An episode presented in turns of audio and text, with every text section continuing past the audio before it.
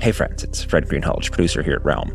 A new episode of Ominous Thrill is ready for your ears. It's Advice After Dark. Late-night radio host Bella Donna delivers extreme advice to the delight and horror of her audience until a creepy listener forces her to confront the brutal consequences of her show. Here's a preview. Welcome to my live stream, Bella. Say hello to everyone. What do you want? Click the link. Watch along. I'm not clicking links from psychos. You put that trash on the radio every night and I'm the psycho. You sound like you need help. I'm not one of your fake callers. My show is very, very real. Do you want to know what it's called? No, I don't. It's called Bella Donna Gets What's Coming. Starring you. What? It's really starring me, but it's all about you. And you'd be surprised how many people want to watch you get what's coming. I called the police. They'll be here any minute. Yeah, well, we should be done before they get here. Find Ominous Thrill out now, everywhere you listen. Another day is here, and you're ready for it. What to wear? Check. Breakfast, lunch, and dinner? Check. Planning for what's next and how to save for it? That's where Bank of America can help. For your financial to-dos, Bank of America has experts ready to help get you closer to your goals. Get started at one of our local financial centers or 24/7 in our mobile banking app. Find a location near you at bankofamerica.com/talktous. What would you like the power to do? Mobile banking requires downloading the app and is only available for select devices. Message and data rates may apply. Bank of America NA, member FDIC.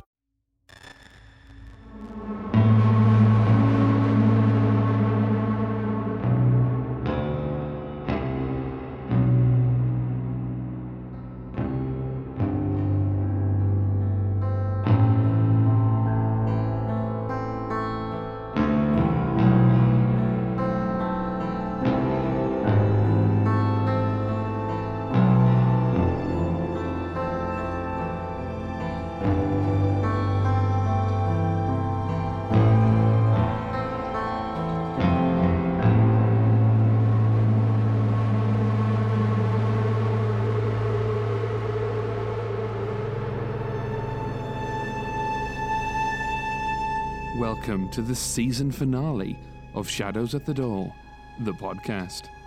As always, I'm Mark Nixon, and together with David Ault, it's my pleasure to bring you another ghostly audio drama. Before we begin, I hope you'll forgive this short indulgence. We wanted to say that we've been overwhelmed by the support and feedback you've all given us, and though this is the season finale, we hope to bring you more pleasing terrors in the future. Please see the show notes and all the episode's discussion for more information. Now, our season began with the story Leave a Light On For Me. It followed Professor Troughton as he travelled to examine an ancient lantern, an experience he barely survived. Today, Professor Troughton returns in a story named Silent Warnings. In this tale, the professor settles back into normal life, but a colleague soon pulls him back into the shadows. You need not have listened to Leave a Light On For Me to understand this sequel, but you will find more to enjoy if you have. It is quite appropriate that Troughton has become the bookends for this season, as you'll learn after the production. So, gather around the fire, pour yourself some tea, and we'll begin.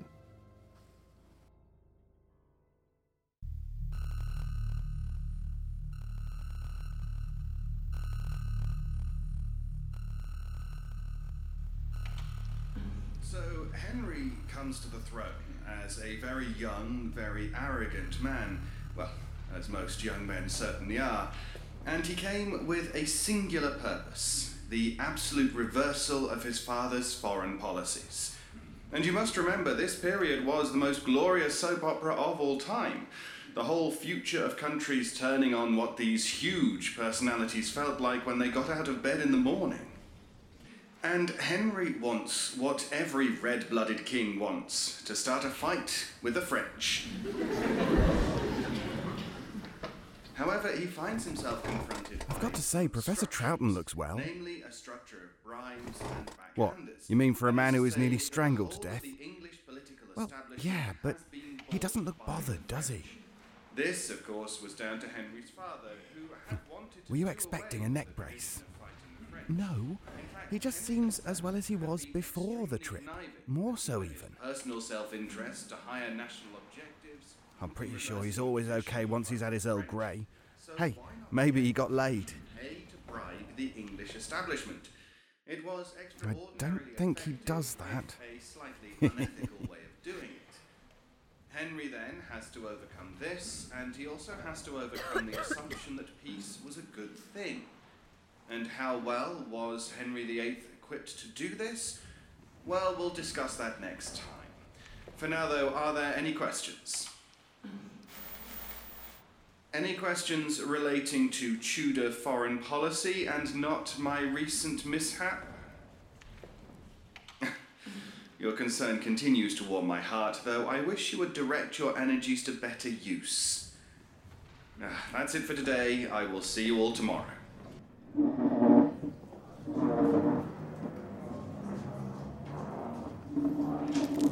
Right, I'm just going to give him these. I still think it's weird to give him flowers.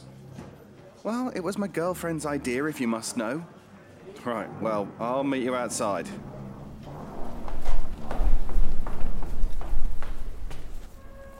Excuse me, Professor? Yes? Oh, yes, hello, Mr. Watson, isn't it? Close, Watkins. Ah, yes. And what is it I can do for you, Mr. Watkins? I just wanted to say that we're all pleased to have you back so soon. Some of us got you some flowers. Oh, my. Very kind. Get well soon. I do wonder how one can get well soon over an assault. But yes, terribly kind. Thank you, Mr. Watkins. Well, I know it's... No, it's not. Honestly, thanks without end. Oh, I see Professor Irving waiting for you. I'll see you tomorrow, Professor. Yes, see you then, Mr. Watkins. Get well soon. Troughton, come on, give me a hug. Oh, nice to see you too, Irving. Yeah, thank you. How have you been? Not bad, all things considered. Yes, you look well. Thank you, and, not to be rude, Irving, but I wish I could say the same for you. You look tired. Oh, well, I am. Oh, been a lot on my mind, I suppose. Oh, anything you'd like to talk about? Maybe. Tell you what, drinks tonight. How about it? Oh, God, you're not offering to be there for me, are you? Everyone's been doing that, and when did everyone get so touchy-feely? Troughton, old boy, I'm not interested in discussing what happened in Northumberland. I wanted some company tonight and thought you might too. It'd be a great excuse for me to open that cognac. The Louis the 13th? That's the one. Well then, you've twisted my arm. Of course I have. Look, I best crack on, but let's say 8 o'clock. Do you remember the way? Certainly. And I'll see you then. Oh, and be careful on your way up. The weather's been relentless in my neck of the woods, and the roads are bad enough at the best of times. Yes, mother. Cheeky bastard.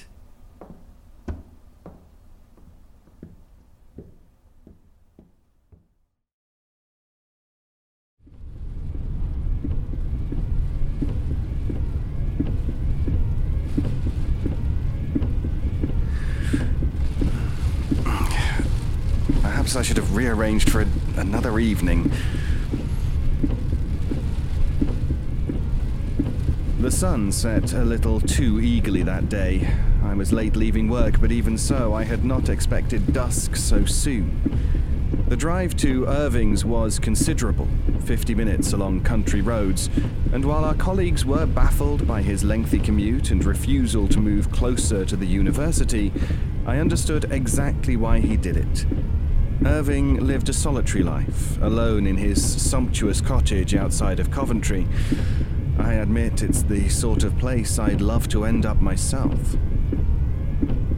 I've touched on this before, but I've always been a man who has contemplated mortality. My recent experience did not make that much difference, it must be said. And no, it is not an existential anxiety. I know my place in existence, and I am thankful for it. Even so, life is fragile, and I admit to gripping the steering wheel that little tighter and steeling myself as I drove along the winding country roads. The wind began to push the rain sideways, leaving the windscreen unusually clear. What little sun there was set behind and flared into the rearview mirror. I slowed down, as is the sensible thing to do in such conditions, and then something caught my eye. Good Lord, who's that on the road? What are they doing?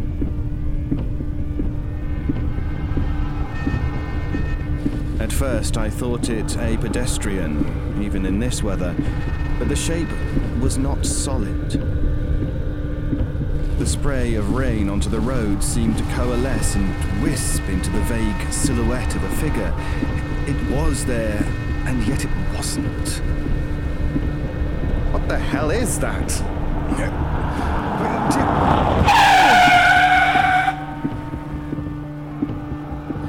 Began to swerve, and with white knuckles I tried to pull it back under control. I took my eyes off the phenomenon for only the briefest of seconds, and when I glanced back, it held both shapeless arms above its head. It never moved from the other side of the road, and if there was intelligence behind the gesture, it was not to threaten, but to catch my attention. It seemed to cower, and I think it had wanted me to stop.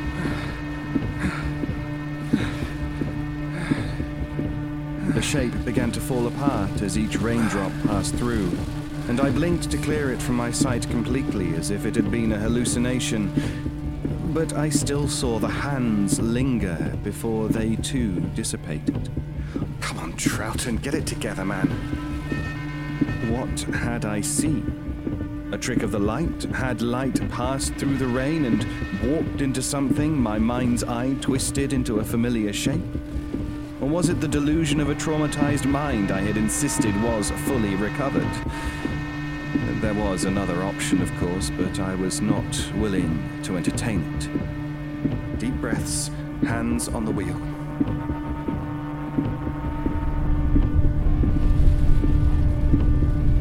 As I continued along the road, I kept an eye on the rearview mirror.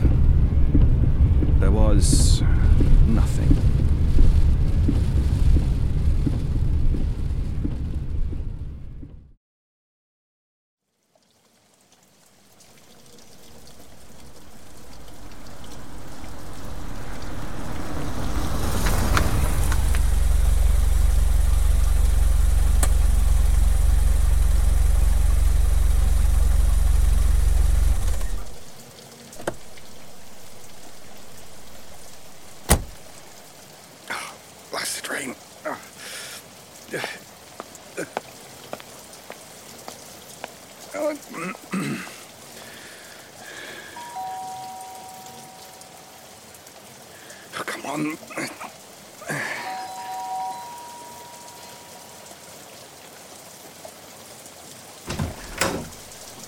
Come in quickly, come in.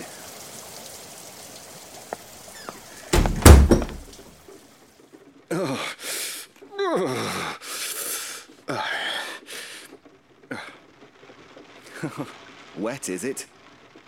Just a tad. Did you get here okay? Yes. Yes, no problems. Good. Now, come through. I've got the fire on. Cup of tea? Oh, yes, please.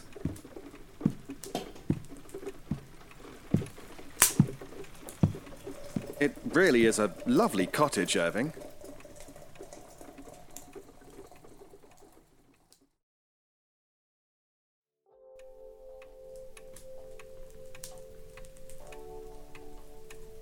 You know what, Irving? That clock, that one right there, is very loud. Oh. Time flies. You know, Geoffrey, this is the most relaxed I've ever seen you. You've even loosened your tie. Well, I suppose it is out of working hours. It's a hard habit to break, nonetheless. You know, in Oxford, we... I beg your pardon? You always find a way to pepper Oxford into the conversation. Do I? Yep. Is Warwick not posh enough for you? Now, Irving, you know that's not the case. Philip. Oh, of course. Yes. Philip, you know I'm honoured to be at Warwick. I should hope so. Bloody good university is Warwick.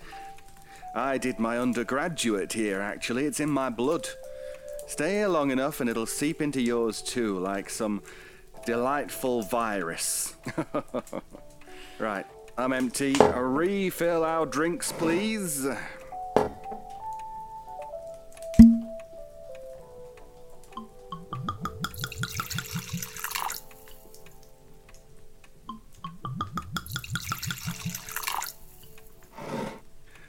Another toast? Yes. To Warwick. Nicely done. To Warwick. I must say that's very fine cognac. An expensive taste, though quite worth it. Books and booze, that's all my money goes on. Oh, yes, I was showing off my hardbacks, wasn't I?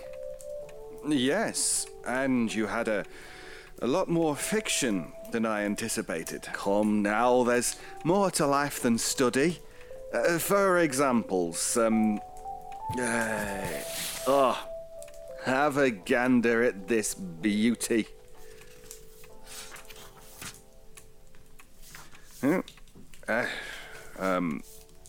A beautiful binding. The Golem. I didn't see you as a reader of horror. Christ, you'd better not look at the paperback collection then. Oh, no. I hold nothing against the genre. I, myself, once read The Haunting of Hill House, for example. Good Lord. Geoffrey reads for fun. And gothic horror, no less. Oh, one book.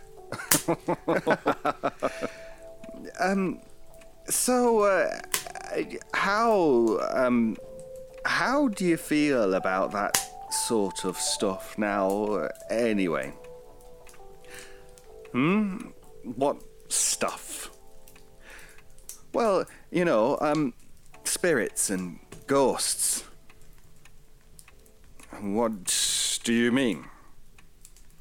Well, after your recent... I haven't the foggiest idea what you're talking about. Well, hang on, you call that a top-up? Here, give me the bottle.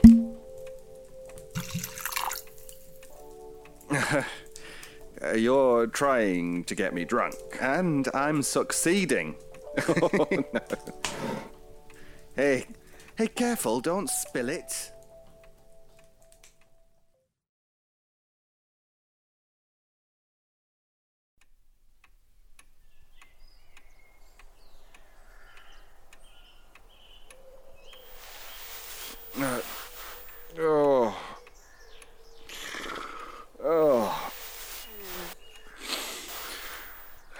Philip, you have the most uncomfortable sofa I've ever had the displeasure to sleep on.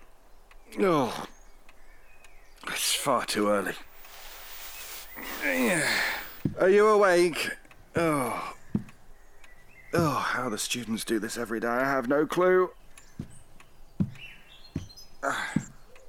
Oh. Philip?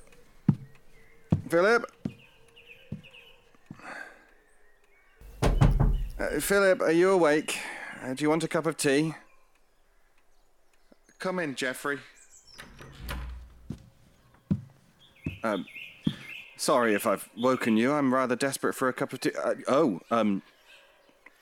You're half-dressed. Have you even been to bed? I tried. I couldn't. I'm glad you're up, though. Are you all right? Have you been staring out of the window all morning? Philip? There's someone watching me. What? Come and see.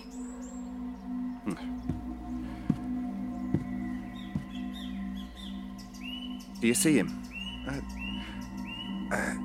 Oh, yes, just about. There's a fellow in the field. Oh, I'm almost relieved you see him. Why wouldn't I? He's wrong, that one. What on earth are you on about? It's just some rambler. No, it's not. I rather think it is. Some eccentric local with a penchant for walks at 6 a.m. It's really not. Well, what makes you so sure?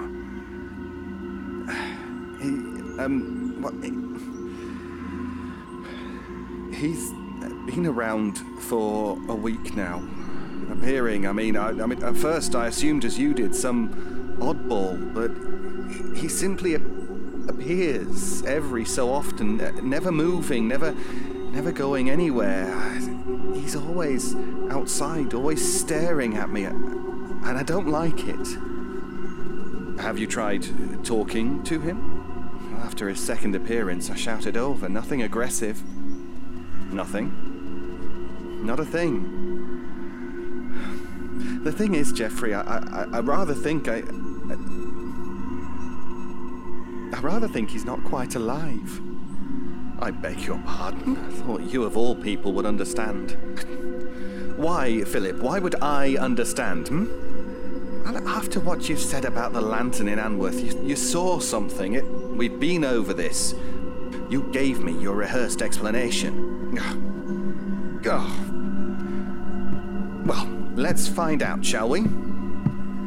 What? Oh yes, let's find out. You and I right now. Get your coat.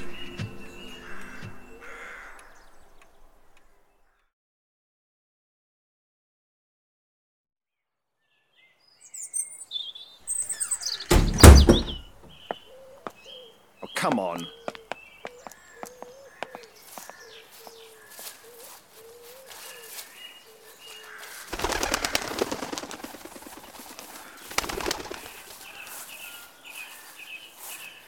I practically frog-marched poor Irving out the door. I had half-hoped that the watcher in the field would not be there by the time we stepped outside, but there he remained. We didn't speak to each other as we approached. I cannot speak for Irving, but I suppose I attempted an air of authority, a pitiful attempt at intimidation, as it were. The rising sun was behind the figure, the brightness so much that it was almost blinding. Being forced to look at the ground was a blessing. Despite my apparent resolve, I did not relish confrontation. I stole glances as we approached. The dark shape of the watcher was a black hole against the sea of light. At first, he appeared as a pupil in a large, bright eye. Through some effort and squinting, I was able to see that the figure wore a large black overcoat, perhaps too formal for a country walk. At last we reached him, and I stood closer than Irving, of course. That was to be expected. I raised a hand to shield my view, and I tried to meet the fellow in the eye. However, our visitor was looking at the ground, thin, straggly hair draped over skin, seemingly too pale to be healthy.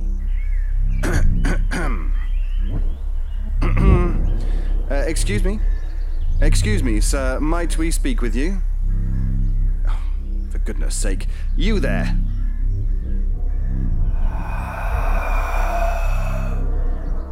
Troughton, I said excuse me. Oh, You see, Philip, just some fool who doesn't even have the decency to speak to us. Some nosy cretin making us doubt our own bloody sanity.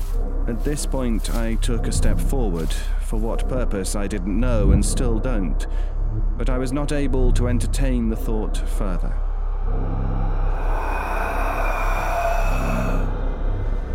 The man, the Watcher, raised its head. Or at least it tried. The neck leaned back, yet the head remained forward, and I realized he had not been looking down out of choice. The neck soon leaned back enough to cause the head to limply loll backward, giving us a full view of the face. Never before had I been so reminded that the body is simply a shell of organs and bones. Irving had been convinced this man was not alive, and I had berated him. But does a living man's skin pull tightly over bone? Does a living man's jaw drop open involuntarily, and does he look at you with eyes grey and rotten? How does such a thing glare with such disdain, such malice? Why was there instantly such judgment passed over us? Or perhaps just one. He's gone. He must have left when we walked away. Well, are you satisfied, Troughton? That's unfair. I told you that wasn't a bloody man. Are you convinced now, No smart-ass answer this time? Look, I accept that there are things far grander and far... Spare me your politician's answer. Philip, if you'd seen what I've seen, then you'd be equally keen to hide from the truth.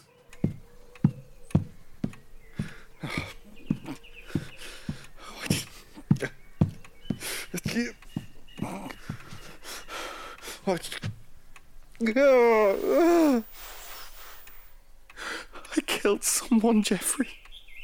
What? Last month, just before you went away, I hit someone on the drive back from work. Oh, God.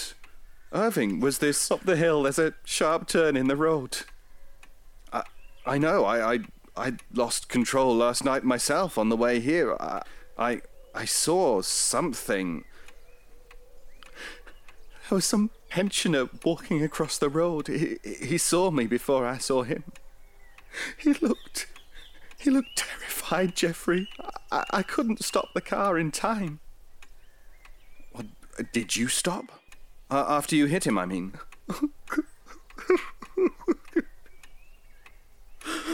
Irving, did you stop? He knows. That bloody thing knows. You don't know that. Oh, come on. You saw him. He knows. And he's making sure I don't forget it. Look, I don't know what's going on. I don't know what's beyond this life. I've seen things I can't explain. That much is true, but the simplest explanation is often the most correct one, is it not? Irving, if what you say is true, if this thing knows... Perhaps if you take responsibility, it will relent. Look, it's Friday today. You have until Monday, and if you don't do something, well, I will. Oh, no. Jeff. Oh, no. Oh, no.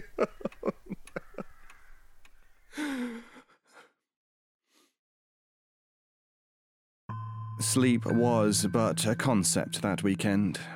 Come Monday, I stood in my office on the 5th floor in the midst of an anxious fever.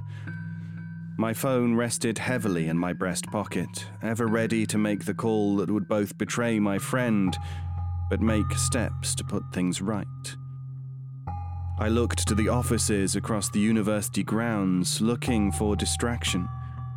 My next lecture was but an hour away, and yet I had done little to prepare. I scanned the workplaces through the clear glass wall and saw something that stood against the modern setting. I saw the unmistakably wasted figure of the thing from outside Irving's cottage.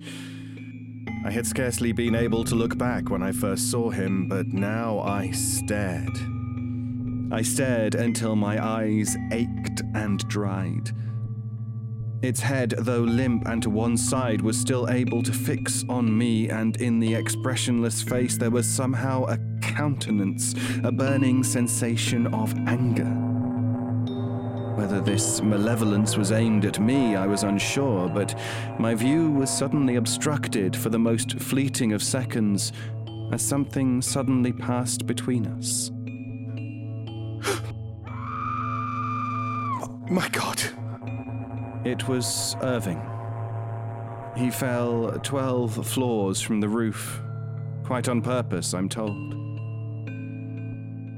Atonement, it seems, was too much to ask of him, and I remained disappointed, to say the least. I ran down to see him and fought through the crowd. Bodies that fall from such heights are not as clean and intact as you would hope. I have yet to return to the roads leading to Irving's cottage, but I suspect that if I do, the shape that appeared in the rain will not be there again. And I doubt, I hope, that I will never see the Watcher again also. He had done his job. Let that be the end of it.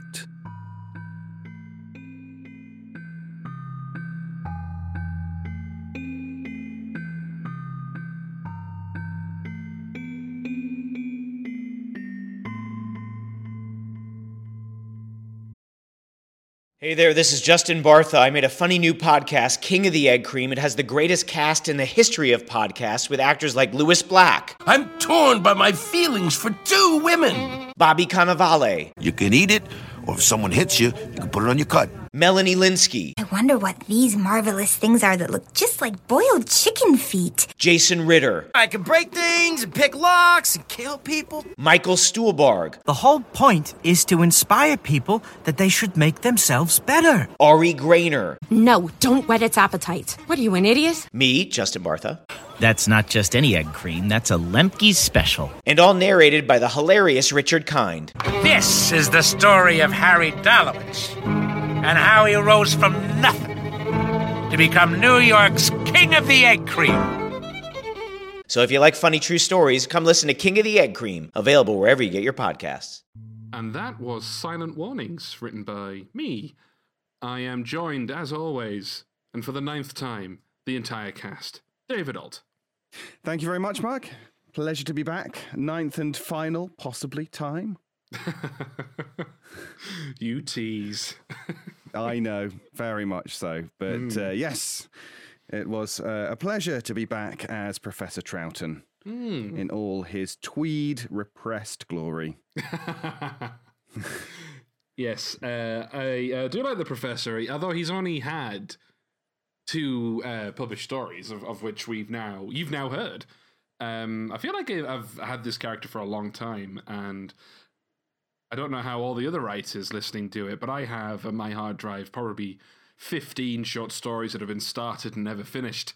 Two of which are Troughton stories, but then one of them, there was a third, but then I heavily changed it halfway through, and it became Carven Colour, which appeared on the No Sleep podcast. Yes, I remember. That was Christmas a couple of years ago. Mm.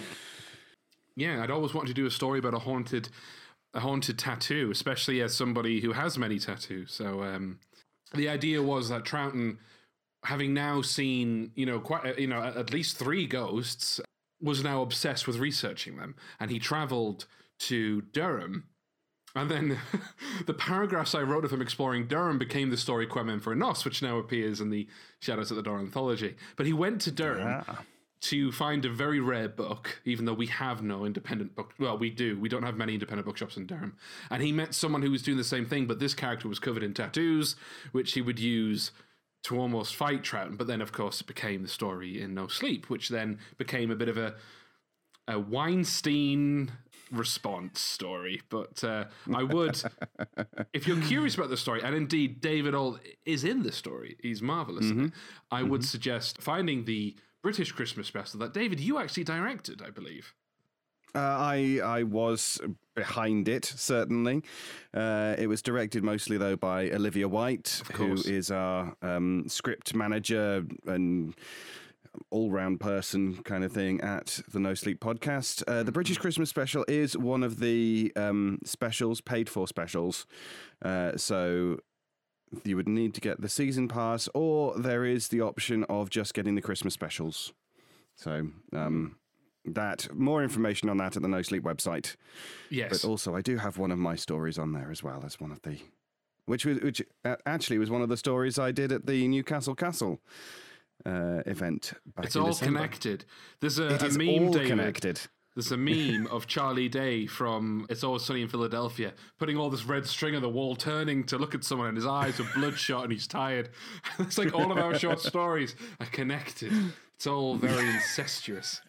But yeah, Troughton, he's back. He's back, and he's more oppressed than ever.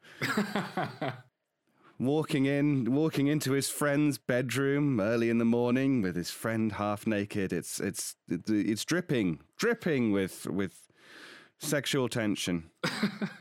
Well, that's it, because I thought I was being really smug and smart, and when I wrote it, I wrote this story years ago. This story got heavily rewritten to, as did Leave a Light On For Me for the podcast. It was a nice opportunity to address, you know, what I would have changed in the story when I did this.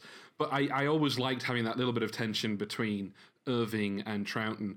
Then David Ault says, "Hold my beer or tea." And with Irving's performance, I mean, I obviously had to listen to this several times when I was editing it, and then I listened to it once for fun at the end when it is indeed released. But you definitely went a bit gay with your performance, didn't you, David? Well, I tried not to go overly so, but when trying to come up with another voice, I just thought, well, why not go full Alan Bennett?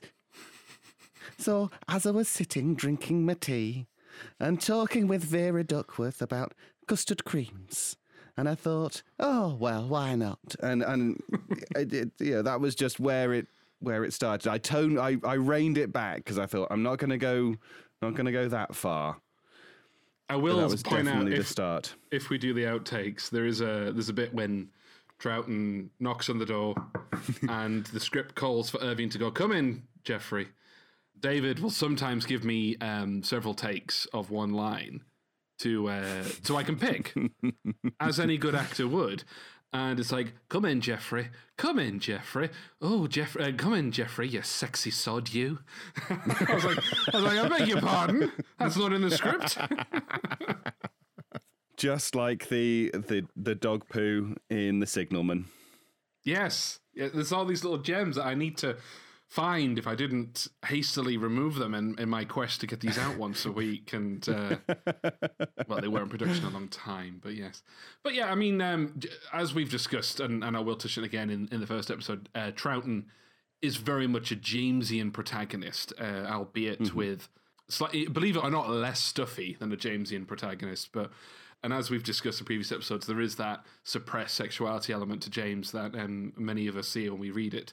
So I very much enjoyed putting that into Troughton, and I couldn't help myself with the line of, maybe he got laid. I don't think he does that. So, yes. Yeah. And it was very much a Jamesian story as well, because we have the Irving who has done an action, as we discussed in number 13. The Jamesian protagonists will do an action, whether it's getting a book, looking at a wood cutting, getting a crown out of the ground. They will do an action, and then there will be a watcher. Yeah, something coming closer, slowly in all of those ways. Yeah, in this one, spoiler alert, you've just listened to it. This ghostly watcher kills or causes Irving to plummet to his death. And what I like about this story is that we kind of join it halfway through Irving's story. Mm. He's knocked the person down, and we see that person in the roadside, you know, like an echo of their dramatic death. And then the Watcher, which is this almost like reaper that is there to make Irving atone for it, or indeed just have revenge. And you could start that from A to B, but instead Troughton is brought into it. And I actually really enjoyed having a story where they're actually arguing whether it's a ghost or not, because in so many of these classic stories, it's like, oh my God, my bedsheets have come to life. And then later I reflected that it could be a ghost. Or, oh my God, there's a guy chasing me. And later I decided it could be a ghost. In this one, they're literally going, it's a ghost. It's not a ghost. It's a fucking ghost. You know, and... And I enjoyed that. It's very rare that a character can use the G word in a ghost story. And yes, very true. Mm-hmm. Now, for me, when I saw the words "the Watcher" and then also having Irving fall to his death, and you know, sue me, but I am getting my Doctor Who reference in early. In Legopolis, the last Tom Baker story, he is haunted by the ghostly Watcher. He was the Doctor all along. Exactly. So you've got this white, ghostly, shrouded figure that appears in a whole load of various areas, and the music that went along with that. I always liked that sort of motif. But anyway, that's different thing entirely. And, of course, it ends up... the Watcher is there to remind the Doctor that he is going to die. Mm. And then at the end, he's there. Tom Baker falls from the Jodrell Bank telescope, and the Watcher is there to be the future echo of the next Doctor. And I love how comfortable the Doctor looks once he's fallen. It's like... I mean, it's a very famous clip. You can find it on YouTube. But so the Doctor has just fallen, and he's just lying there. And he's like, this is very comfortable. Scarf neatly, tied around him. And yes. And indeed, in Silent Warnings, Troughton has just said, bodies that fall from such a height are rarely as clean as you would like them to be. I'm glad you made a Doctor Who reference, because as I was listening to it, I thought, this is a bit Woman in Black, which is... a huge influence on me, which I couldn't help but wonder. But the Watcher, of course, does not force Irving to... a writer once told me to never explain my stories. Coming from David Lynch as well. But, so the Watcher does not... He doesn't supernaturally make Avon do it. He just drives him insane by watching him and making him know that he knows. Mm. Yeah. Would the Watcher have stayed at the same distance, do you think, wherever Irving went?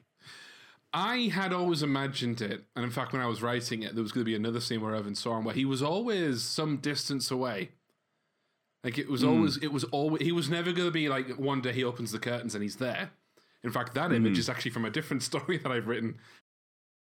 But anyway, it was always going to be... It was just always not quite in his peripheral, but just somewhere in the background. It would just...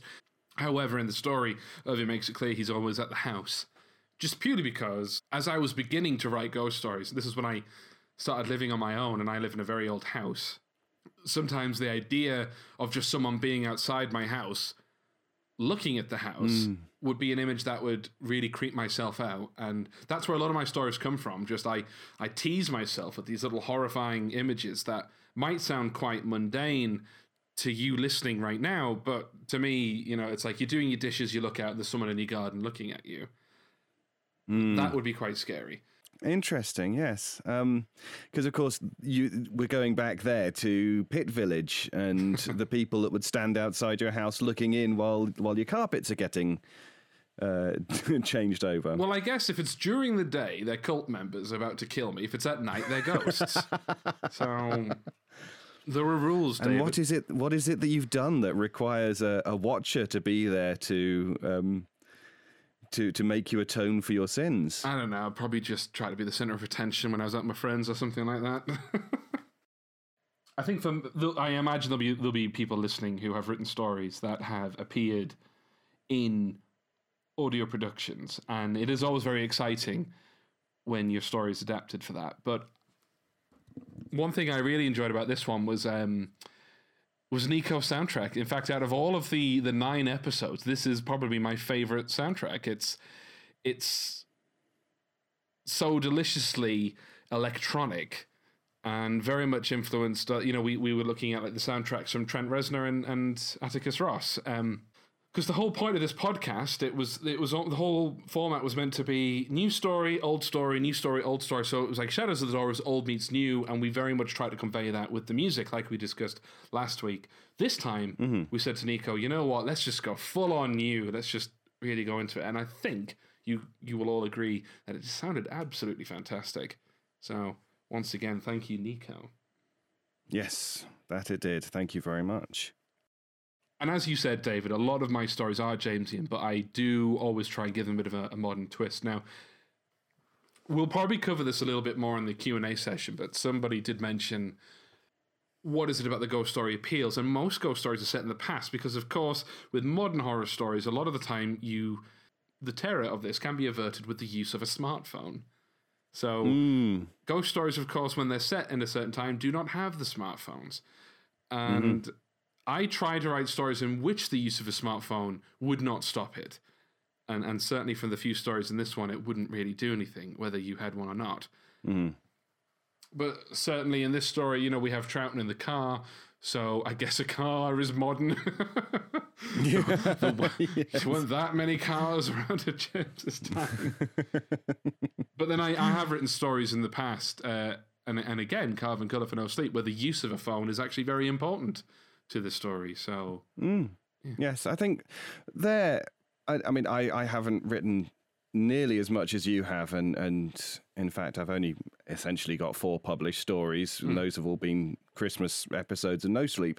But there's a couple on Reddit. But I think the one writing tip that I was given, which I've tried to stick to, is why is this happening now? And what would the protagonist do to try and stop it if it's something bad? And try and think, because I've listened to some stories where you just think there is a massive plot hole here. Why wouldn't this person do X, Y, Z? You've got to think, if the audience is screaming that, then you've got to address that.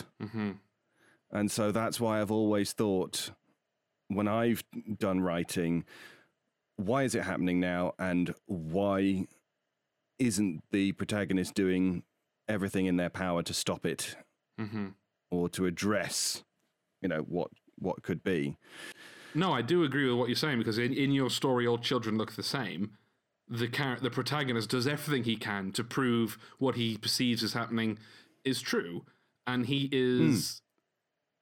He's foiled in several ways. Some of them are quite amusing, but again, we won't spoil that too much, because you should seek that out. All Children Look the Same, on no doubt a Christmas special of the No Sleep Podcast. It was the first Christmas special. It was the first Christmas special. It was the 2015 one. Yes, 2015 Christmas special. Much as David Ault isn't a huge fan, it's time he admits he is the Charles Dickens of the No Sleep Podcast. But moving away from that podcast, we should talk about our own little bit more. Although not something I've come up with, and I've been writing for a good few years now, and about a year ago, I was watching an interview with Neil Gaiman. No, I was reading A View from the Cheap Seats, which is his book of collections of articles and such. And at one point he says, write the stories you want to read. And that's the most simple thing I've ever heard. And yet, because sometimes, especially when I was writing my first few stories, I was like, well, okay, I'm going to write this for this audience. You know, I want it to appeal to these kind of readers. And now it's like, no, I'm writing what I want to read, and I've got damn good taste. So the kind of stuff, but the kind of stuff that I want to read is hopefully the kind of stuff that other people want to read. And Neil Gaiman's just wonderful, whimsical as fuck, but wonderful writer and man. And you know, a line brilliant such as writer, that, yes, is just something that I very much remember when I'm writing. Yes, an excellent writer, not just for Doctor Who, but in in his own right, I think. I like that you... he did. Neil Gaiman, a part-time Doctor Who writer who's also published some novels and short stories and comic books. I've not heard of them. I love his Neverwhere collection. I mean, I actually prefer his short stories to his, because some of the novels that he writes is not necessarily the genre that I'm interested in, which is like, you know, your Terry Pratchett, your fantasy types, but certainly his short stories, and he can write a terrifying short story. In fact, Neil Gaiman even wrote a marvelous essay on ghost stories and why we write them now. In fact, what I would suggest is, again, I'm going to make another book recommendation, is and this is one where I do feel like an audiobook is stronger than the physical book. View from the Cheap Seats, get it on Audible. Neil actually narrates the entire thing, and it feels like he's just having a conversation with you. You can do your dishes, and he's in your head going, but what are dishes? And why do we wash them? It's just... it's sounding a bit Brian Cox there. Yeah, I guess he is. that's just the limitations of my range. But in any fantasy dinner party, I would very much have to have Neil Gaiman there. Mm-hmm. You know, David, whenever I see a new film, I have this habit I've had for years where as soon as I see the film, I then go on IMDb and I read all the trivia about it. I must know every bit of trivia. So, if people want a little bit of trivia for this story, when Irving is arguing with Troughton about Irving saying, you must have seen a ghost, Troughton begins to say, look, I accept that there are things in this life.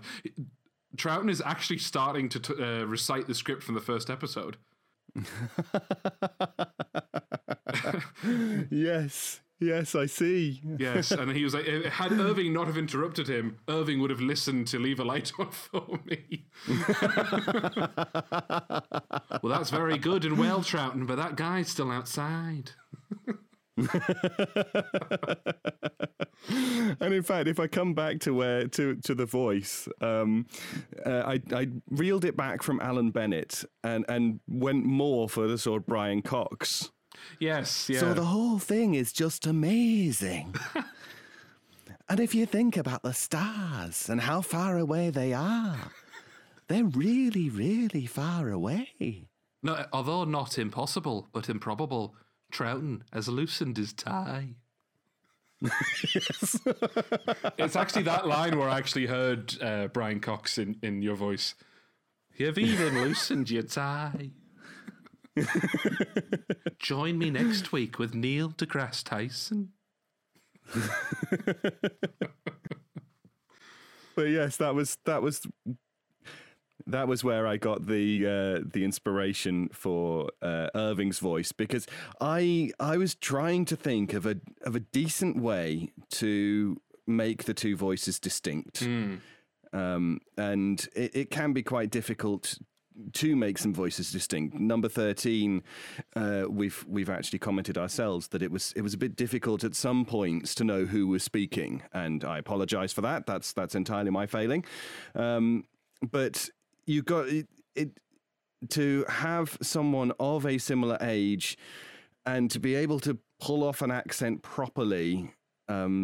I played around with the students to begin with, and this you didn't hear because I stopped myself and I said, no, you know, no way. Yeah, I tried one being Irish, but I just couldn't quite get it right. And so I thought, I'm not going to do it, so I'll just go back to Pit Village guy and just sort of stick that in instead. But I think, you know, if we do a season 2, I've certainly come out of my shell a bit, and... You know, what's really interesting, David, is, and I've never told you this before, so this is I actually dabbled with being a voice artist about maybe about 10 years ago. Oh yes. Just because everybody would always comment on my accent, it was slightly less northern than it is now. And I created a show reel, and I even for a while I had agreed to start doing traffic reports for a radio in Newcastle, but I couldn't get there on time after sixth form. But I did, but then for some reason I just really went off the idea, and now I'm like, in season 2, I might perform. Like Stephen Toast. Great, yeah. Mm-hmm. You haven't watched Toast of London, have you, David? No. Matt Berry plays a voice actor. An actor who does voice work. Oh, yes. You've told me to watch this before, yeah. I'm sure. And I just love it. He's just one. Yeah. There's one episode that starts off him in the booth going, "Are you deaf?" I said, "Are you fucking deaf? If you are, you might need a hearing aid. Call 1-800 now." Yes. It's yes. Very fun. I would suggest that people watch it and they might enjoy it. Yes. Yes. Yeah. Yes. Random sitcom recommendation for you there. So we've talked, we've teased, we've mentioned an idea of a second series, and we have never already... mind that, David. The people are demanding a second season.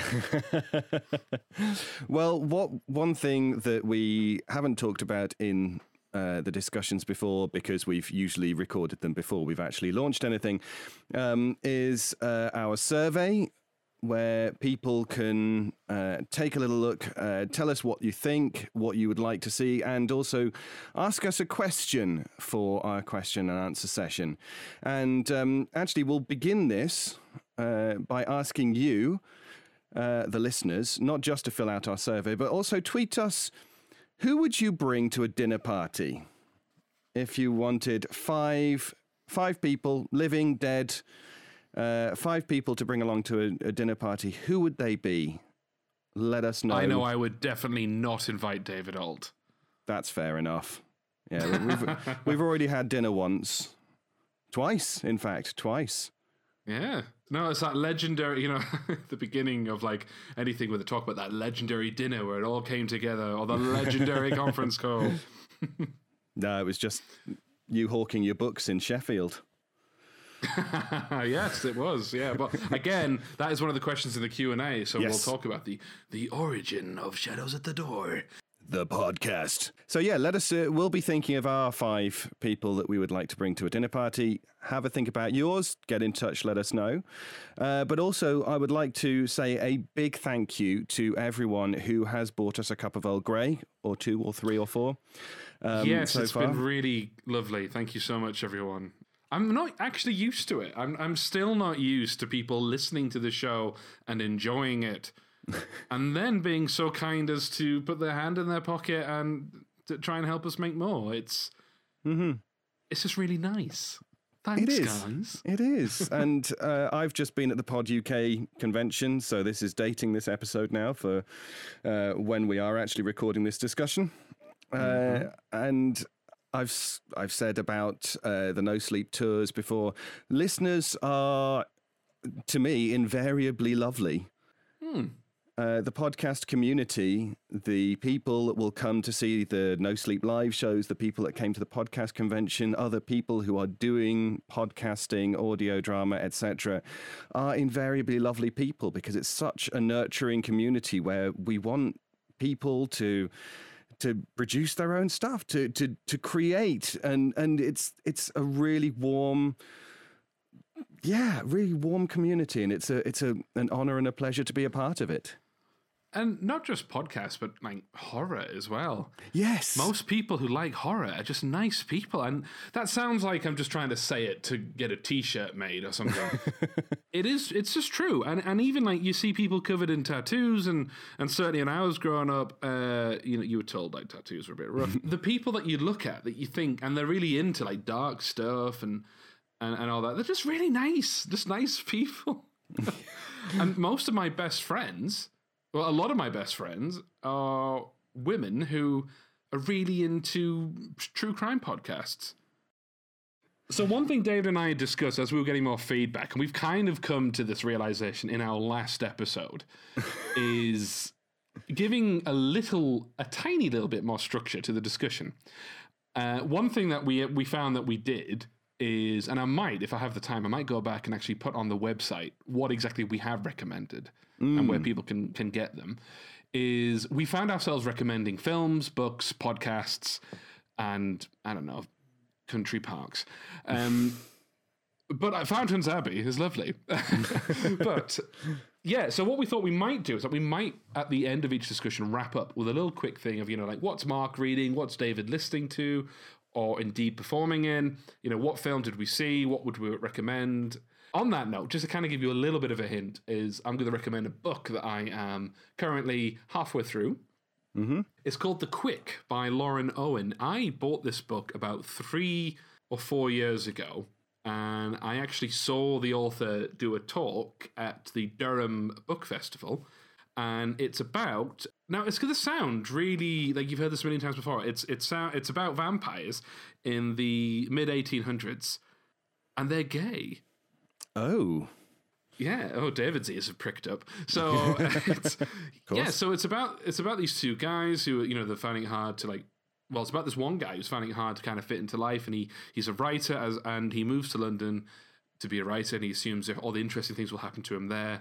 He becomes a big fan of Oscar Wilde. He starts idolizing him, and basically this club, of which all the members are vampires, is introduced into the story. And I won't spoil it from there, but it's reminding me very much of when I first read The Picture of Dorian Gray, in the respect that I was reading a classically themed book, which was beautifully written. It had like supernatural elements to it. I enjoy the gay aspect to it as well, because as we've discussed, there's not enough of that in stories. Very much so. And I'm halfway through it, and I'm sat thinking, this might be one of my new favourite books. I'm not massively aware of Lauren Owen as a writer, besides this book and having seen her do a wonderful talk in Durham. I actually think she wrote this book while she was doing her master's as well at Durham. So... wow. Yeah, really, I'm really enjoying it, and I really think if, indeed, there have been some people who have said that they've read The Picture of Dorian Gray or reread it after we talked about it. So I would very much recommend The Quick by Lauren Owen, and perhaps I might have finished it by the time we do our Q&A round. But I think it would be quite nice to recommend a book to you guys and podcasts as well, as we're talking about, and well, movies. In that case, the podcast that I've been listening to and has just actually finished, so all of the episodes are now there for you to listen to, is Small Town Horror, which is... I've heard of this. The story of one man who goes back to the town of his childhood and all of the stuff that happens there, and his investigation into what happened to him when he was a child. It's not a huge cast. It's mostly John Grills, who is behind the Creepy Podcast, who is a lovely guy. He came to our Minneapolis shows both years and brought cookies as well. When you say hour, you mean No Sleep, right? No Sleep, yes. Yeah, so he's the main narrator for the first 3 seasons, but there are... I would say up to a dozen other people in there as supporting cast. That does sound interesting. So yeah, that is that, as I say, the 4th season has just been released as a block. So take a listen to that. Everything is now there. You can listen to all 4 seasons. Excellent. I actually quite like binging. The reason why this episode came out weekly is I had initially suggested releasing half of the season one block and doing the rest, having never done a podcast before, and David said that's kind of not what listeners want. They want to have a regular show to listen to. In hindsight, I wonder if weekly was perhaps a little bit too harsh on myself for production.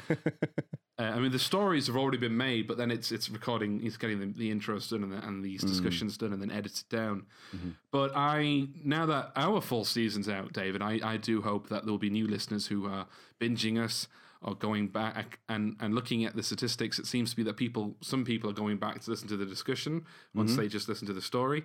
And indeed, to you listening right now, thank you. But perhaps you might like to go back and binge the stories again, or indeed the full episodes, just to help the analytics, you know. So, yeah, and I think as well, I'll also wrap this up with a film recommendation as well. Ooh, careful, yeah, trifecta. You know, that's. I'm not going to recommend Velvet Buzzsaw because I saw that last night and it was really shit, but I loved it. I'm going to recommend a film that you should be able to find on Netflix, both US and UK and Canada, called Under the Shadow. It's actually a British-made film, but it is set in Iran But it's the early 90s, so I do believe it's the Gulf War. And it is about a mother who was training to be a doctor, but has not been allowed to finish her training because of her political leanings. And her husband goes off. He's been conscripted into the army to go treat people. Her husband's a doctor as well. So she is stuck in an apartment complex with her daughter. And everyone starts evacuating, but they don't. And they are haunted by a jinn, which is a sort of ghost or very much in the Islamic belief. It's a spirit. A spirit, yeah. And without ruining it too much, the jinn looks very much like... So this protagonist, she's quite liberal, and the jinn looks very much like a large headscarf or a burqa. Mm. So there's a little bit of symbolism in her being oppressed as a woman. But then it's also really scary, and it's not in English. So I would suggest watch it with subtitles. Always watch with subtitles rather than dubbed. But it's one of my favourite horror movies. It's really scary. Right. It doesn't have the jump scares. It's very atmospheric. You can find it on Netflix, and not enough people have seen it. And I really would recommend that you watch Under the Shadow, and tell us if you enjoyed it, because I saw it at the cinema, and I had to see it in a cinema in Newcastle that shows all of the small releases, Tyneside Cinema, where I also do a film quiz every other month, and it's just. Really fantastic film, so I would suggest that. So your recommendations are Under the Shadow for your movie, The Quick for your novel, and Small Town Horror for your podcast. If we continue to get the amazing support we've been getting so far, and season 2 does become a reality, if you like the idea of getting a trifecta of recommendations, probably a bit briefer and a little bit tidier than what we've just done there, then do let us know. And I think we would enjoy doing that. I've always got my nose in a book. David's always got his headphones on, listening to a podcast, and who isn't always watching films? So sometimes all three at once. and then again, and it would all kind of be stuff that if you're a fan of Shadows at the Door, we think you'd be a fan of these things too. So do let us know. I think this has probably gone on a bit of a while today because I kind of don't want it to end. Don't worry, it is the end, but the moment has been prepared for. It has been prepared for. Yes, so this concludes the first season or series of Shadows at the Door, the podcast. You will be hearing our tones again very soon, because we will be doing the Q&A episode that a lot of you have asked for. We have quite a few questions now. There's still room for a few more if you want to, and we very much look forward. Well, it'll probably just be like maybe an hour-long special where we just answer these questions and what have you. As for Season 2, we really do want to do it. I think we already have quite a few stories in mind. We've even considered some more voice actors. We need the help to get there. If you can support us with that, it would be very much appreciated. We would love to continue to bring you classy, quiet horror, as we dare to call it. Absolutely. So the more tea that you can, more cups of Earl Grey that you can provide for us, the better. And we will be bringing you on either this feed or on the coffee site, but probably on this feed, some various little things throughout the year just to keep us in your minds, I think, is probably best. Whether those be bloopers or just little discussion type things over the course of the year until Series 2 has become a reality. And drunk ghost stories, because I want to get hammered and talk about ghosts. Drunk ghost stories, yes. When I get drunk, I get more northern, so I'm like, "Why, David, ghosts, ghosts." It's never ghosts, it's ghosts. Sorry. It was a bit deeper too for some reason. But for now, thank you very much. Do continue to pour yourself some tea. Stay by the fire, and we'll speak to you soon. We will see you very soon. You've been listening to a Shadows at the Door production. Story by Mark Nixon. Performances by David Ault. Music by Nico Vertesi. Editing by Mark Nixon. Copyright held by Shadows at the Door Publishing. If you enjoyed this production, please consider leaving a review wherever you listen to podcasts. And we'll see you very soon.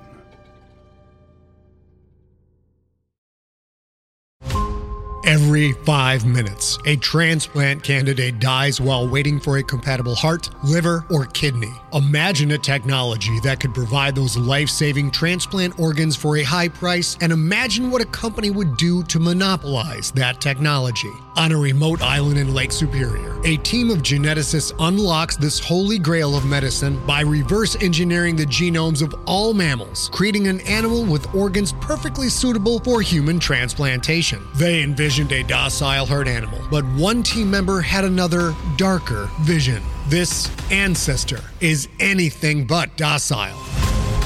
The team's work spawned something big, something evil, something very, very hungry. Ancestor is a complete serialized fiction podcast by #1 New York Times bestselling novelist Scott Sigler, with all episodes available. Binge the entire story now on Apple Podcasts, Spotify, or wherever you listen to podcasts.